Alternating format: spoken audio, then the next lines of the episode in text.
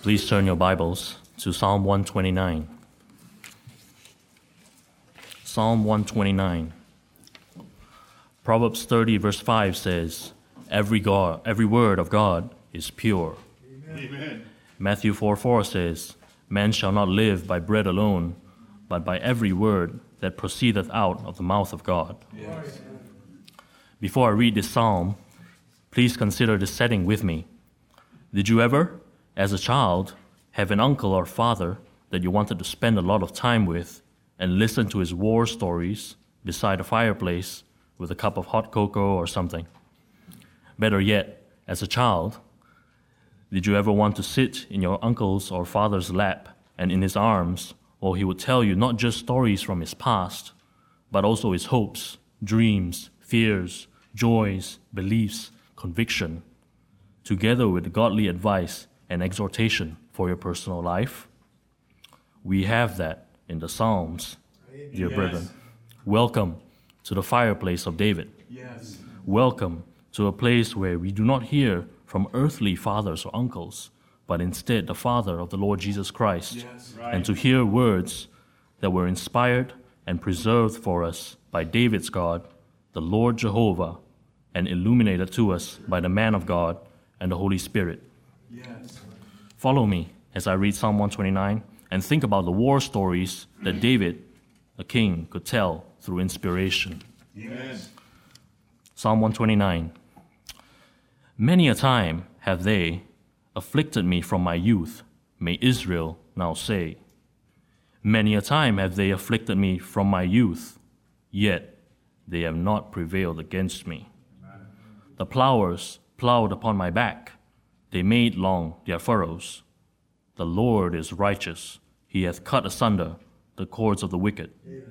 Let them all be confounded and turned back that, hurts, that hate Zion. Amen.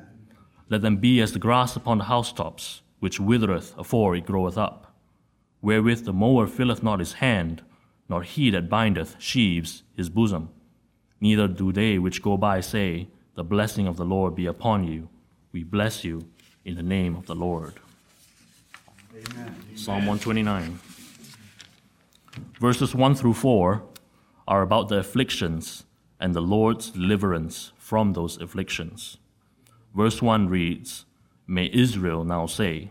Yes. So we know that David was not talking about his own personal afflictions as a youth or adult, or his army's afflictions when running away from Saul, or even his kingdom's afflictions when dealing with various enemies from within or without during his reign. Rather, David was talking about Israel's affliction as a nation and people under God.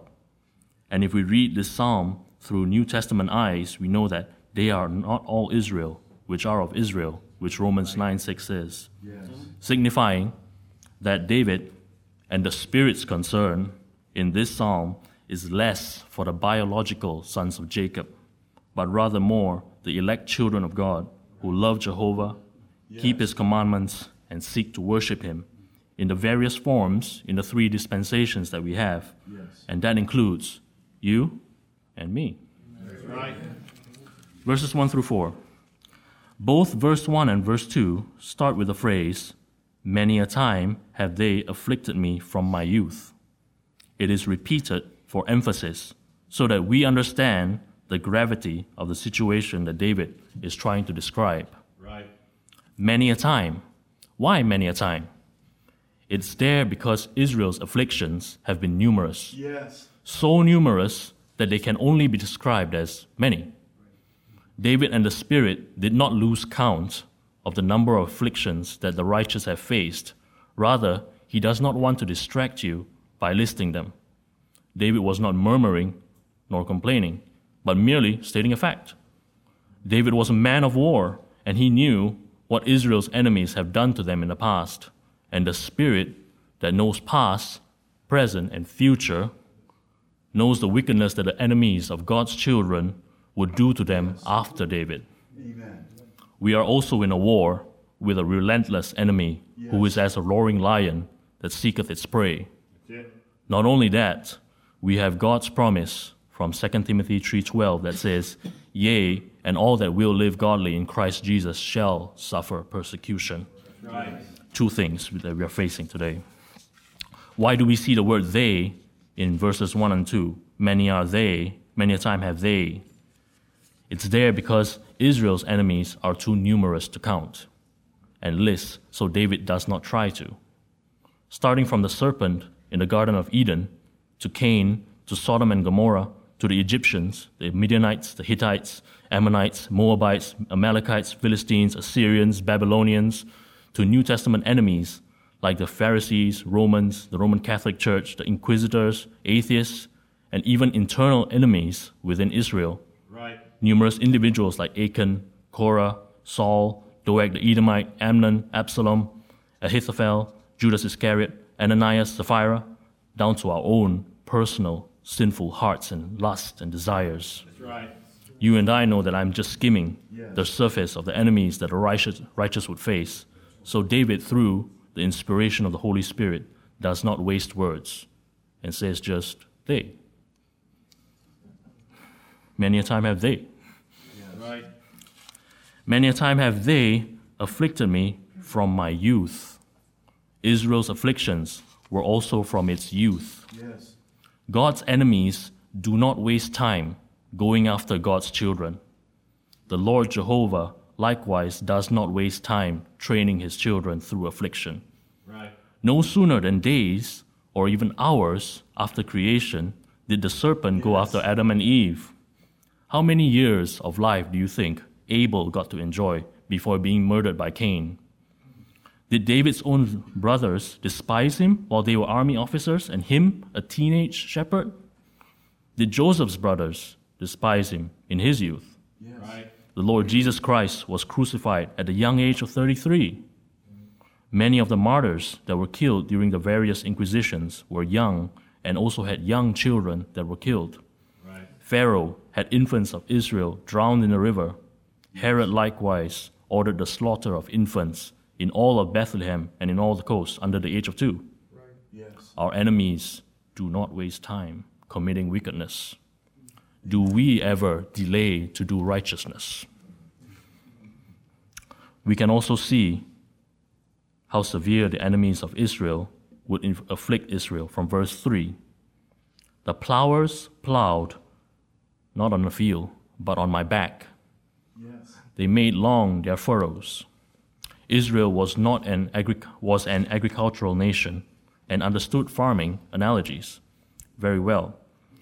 Plowing was the action of using a plowing instrument, typically propelled by an ox, to turn the ground so that it could be seeded and irrigated well. The word furrows in verse 3 are the trenches that would be left after a cow or an ox plowed the ground. Imagine having a plowing instrument weighing a few hundred pounds, not forgetting the ox that was attached to it, giving you a scratch on your back. it is a metaphor to show that the enemies of God's severity in treating God's children. Yes. Right. Not only that, it's not just severe. The furrows or trenches were also made long. Yes showing that the affliction was persistent and long term. Israel had to spend many years of slavery in Egypt before the Lord, through Moses, would save them. There were 70 years of captivity in Babylon before the Israelites who loved Jerusalem were allowed to return. The Roman Catholic Church was allowed to rule Europe for 1,260 years, right. inflicting severe affliction Amen. to God's children in the Dark Ages. And even now, the perilous times of the last days, with its brand of carnal Christianity, shall only wax worse and worse yes. until an unspecified time when the Lord Jesus Christ shall return Amen. to redeem his people. It's been a long time. All is not gloom and gloom, though, for we have now two of the most inspired disjunctives of the Bible and the true point of verses 1 and 4. 1 through 4. Yet they have not prevailed against me. Amen. And the Lord is righteous. He hath cut asunder the cords of the wicked. Yes. Amen. Grasp these words and rejoice. The first disjunctive is yet in verse 2. And the second disjunctive is an ellipsis between verse 3 and 4 because the Holy Spirit wants to emphasize and empower verse 4 as much as possible. Mm-hmm. When you see verse 4, why do you think the words cut asunder the cords appear in verse 4? It is there because the plowing instrument in verse 3 is attached to the ox with ropes or cords. Right. Cutting away the cords that connect the ox and plow would render the enemies powerless and hopeless because the ox just ran away without the plow. Without the plow. right. We see similar themes in verses such as these. Psalm 34:19 says, "Many are the afflictions of the righteous, but the Lord delivereth him out of them all." Amen. Job 5:19 says, "He shall deliver thee in six troubles; yea, in seven shall no, there shall no evil touch thee." Amen. John 16:33 says, Jesus Christ says, These things have I spoken to you, that in me ye might have peace. In the world ye shall have tribulation, but be of good cheer. I have overcome the world. Amen. Amen. These are verses of real hope and expectation of the right for the righteous. Yes. There is a reward for the righteous Amen. living for their for for there is an omnipotent being, Jehovah, that is most holy and righteous, ruling right. over all. Though in the midst of many trials from numerous enemies, internal and external, Israel can still say that those trials have not and will not prevail against him, Amen. and that the Lord will cut off the afflictions from Israel in due time. Amen. This is truly what we each and every one of God's children experiences in the practical phase of salvation. God's sovereignty and man's responsibility. Israel had the responsibility to act and fought its battles and won its wars in verse 2. But it was also the Lord's sovereignty that allowed them to do so in verse 4. Yes. Yes. Now we move on to verse 5 to 8. What we see now is that Israel, through the words of David, moves away from self examination to actively cursing and condemning the wicked, which were the source of the afflictions. In verse 5 through 7, David curses the wicked to be like grass that withers before it grows long enough to become useful. Grass in those times were harvested and manufactured into cords to bind up sheaves of wheat and other produce. That's what grass was used. The mower, in the first part of verse 7, will be the one that harvests the grass. And the binder of sheaves, in the second part, is the end user of the cords that are produced from the blades of grass. And the a blade of grass, when it is long enough, can be used to bind sheaves, but it can go, only go so far. One would have to make the cord stronger by intertwining multiple blades of grass. Solomon used the phrase, a threefold cord is not easily broken, in Ecclesiastes to illustrate how having godly friends would strengthen each other by using the analogy of the manufacturing process of cords. However, a grass that withers before it is long enough has no strength at all. Right. It will just fall apart. No mower would harvest it, and no binder would use it. It is not worth even the effort to pick up. In manufacturing terms, this is not the reject pile of products that we tried to make but failed. It is instead the trash pile of stuff that we ignored in the first place. Right. We, didn't, we didn't even care about it. There is no blessing on them of any kind from the Lord. Amen. Towards the wicked from anyone that, that is stated in verse 8. None of the righteous will bless these enemies of God at all. Wait a minute. Aren't Christians supposed to be charitable and endure all things? Aren't we supposed to forgive and forget? Aren't we supposed to turn the other cheek? Yes, we should, but only for our personal enemies, never God's enemies. Right. David the sweet psalmist of Israel and prophet of God, was also a man of war and did not mince his words about the wicked of this world. Amen. Consider another example of how David, a man of God inspired by the Holy Spirit, views God's enemies. Psalm 140, verse 8 says, verse 8 through 10 says, Grant not, O Lord, the desires of the wicked, further not his wicked device lest they exalt themselves. Selah. As for the head of those that compass me about, let the mischief of their own lips cover them. Let burning coals fall upon them. Yes. Let them be cast into the fire, into deep pits, that they rise not up again. David had no mercy towards God's enemies in his time. He did not hesitate in eliminating them, whether they were Goliath, Philistines, the Amalekites, Ammonites, Moabites, or the sinful lusts and desires within his heart. We do not make war with the nations that David faced anymore in this, in this time, and part of the perilous times of the last days, we still have, but we still have inner struggles that David faced, yes. together with the external inputs like the internet, social media, and all those things that David did not have to face.